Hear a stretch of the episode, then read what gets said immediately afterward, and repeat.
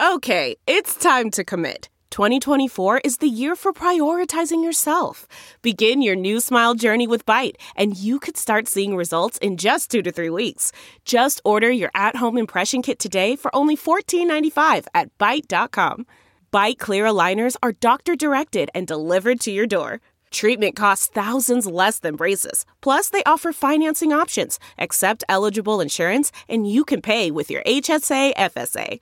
Get 80% off your impression kit when you use code WONDERY at Byte.com. That's B-Y-T-E dot com. Start your confidence journey today with Byte.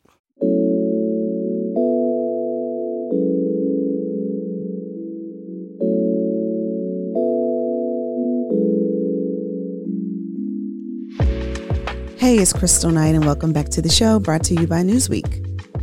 Well, it's another week, and it's another Trump story. This time, this week, this story is about Trump's arraignment in a Miami court around his unclassified documents case, which really started last year, but we're fast forwarding and we're here right now talking about the 37 counts that have been brought before him. The special prosecutor is Jack Smith, and his team is alleging that Donald Trump and his legal team willfully and knowingly mishandled classified documents and did not turn them over to the FBI when asked. Of course, Trump is saying that this is a witch hunt. Of course, Trump is bringing up Hillary Clinton and Joe Biden. Of course, this is about Donald Trump running for president in 2024 and not about the corruption, not about his mishandling of these documents, not about any of the wrongdoing that he has been accused of.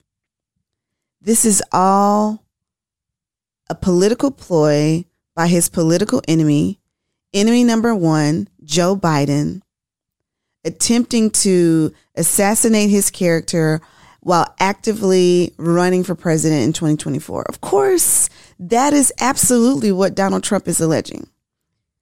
That's what many folks on the right are alleging. And even so, several of the GOP presidential candidates have already stated if he is found guilty, that they would absolutely pardon him. What kind of country do we live in where people can see a former president do something wrong and vow, if they are elected, to pardon him. I have continuously said when I'm on TV, on this podcast, whenever and wherever, that Donald Trump has a chokehold on the Republican Party. He does. And it's evident in that many of the candidates, I won't say many, but a few of the candidates who are actively running are saying that they would pardon him. Why? Why would we pardon someone who has done something wrong? In hopes that he will support their presidential candidacy if they're actually nominated by the Republican Party. It just doesn't make any sense to me. And I, I don't understand why people continue to support this man there is a there there because there's a case. There's the case in New York. There's this case in Florida. There's the upcoming case in Georgia where he tried to overturn the election results of the 2020 election. So there's clearly evidence or else there wouldn't be cases. And yet there's the Republican Party saying he did nothing wrong or maybe they're not saying that he didn't do anything wrong. They're saying what he did wasn't egregious. They're saying what he did does not deserve jail time. They're saying what he did should just be swept under the rug. But they also, they're also reminding us about Hillary Clinton's emails. And I'm here to remind them that Donald Trump was president for four years in these United States. And he had the opportunity to investigate Hillary Clinton. His administration had the opportunity to investigate Hillary Clinton and her emails and bring forth credible charges. But seven years later, we are still talking about Hillary Clinton. after Donald Trump left the Miami court, he went to New Jersey for a fundraiser and he brought up again Hillary Clinton, but he also brought up the classified documents case surrounding President Joe Biden, trying to draw the parallel.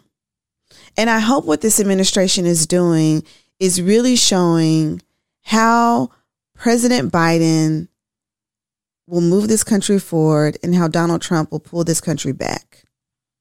I didn't even want to talk about this case because it's another something that continues to keep Donald Trump in the news. But in fairness, it is news and it will dominate the news cycle because people do care about what happens with Donald Trump. And as a person in media, it's frustrating. It's frustrating to continue to see him on TV. He's being arraigned. He's going in court. He's pleading not guilty. It's, you know, his supporters are standing outside saying, free Donald Trump. And I'm tired, tired of talking about Donald Trump. But I mean, we have to talk about him because he's the former president. He's newsworthy.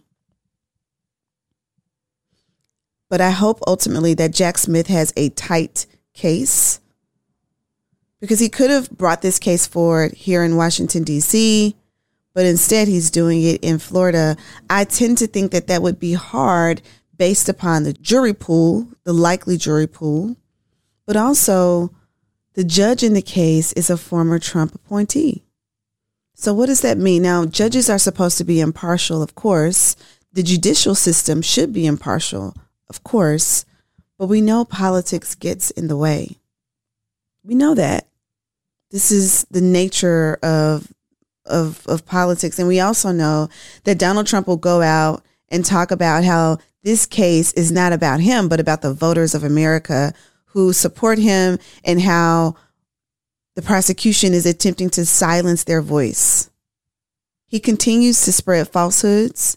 Leaders in the Republican Party also continue to spread falsehoods surrounding him. And we don't do this country the service that it deserves when we continue to promote all of the wrong things that he has done since he has become a public elected official, now former elected official. And so, really, this week, I just wanted to highlight how Donald Trump is Donald Trumping we should expect nothing more or less of him because this is really par for the course and what he will continue to do. It's unfortunate that this case won't be fully litigated by the end of this year before 2024 takes place. Because when we push these cases into an, into an election year, it's dangerous because it begins to seep into the court of public opinion. Voters think about this when they go to the polls, when they're doing their primaries, across this country, they will be thinking about all of the things that Donald Trump has been through over the last year or so.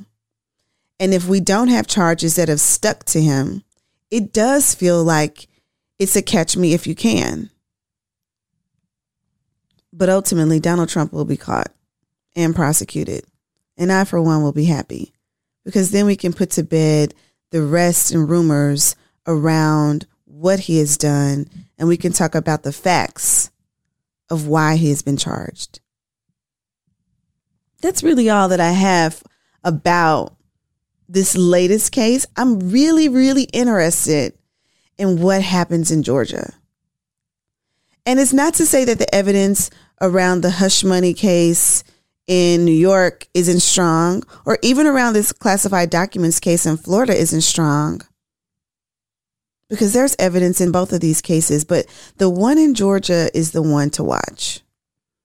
If I'm a betting woman, which I'm really not, I would bet the Georgia case will be the one that really takes him down. But, you know, people are speculating that the one in Florida will.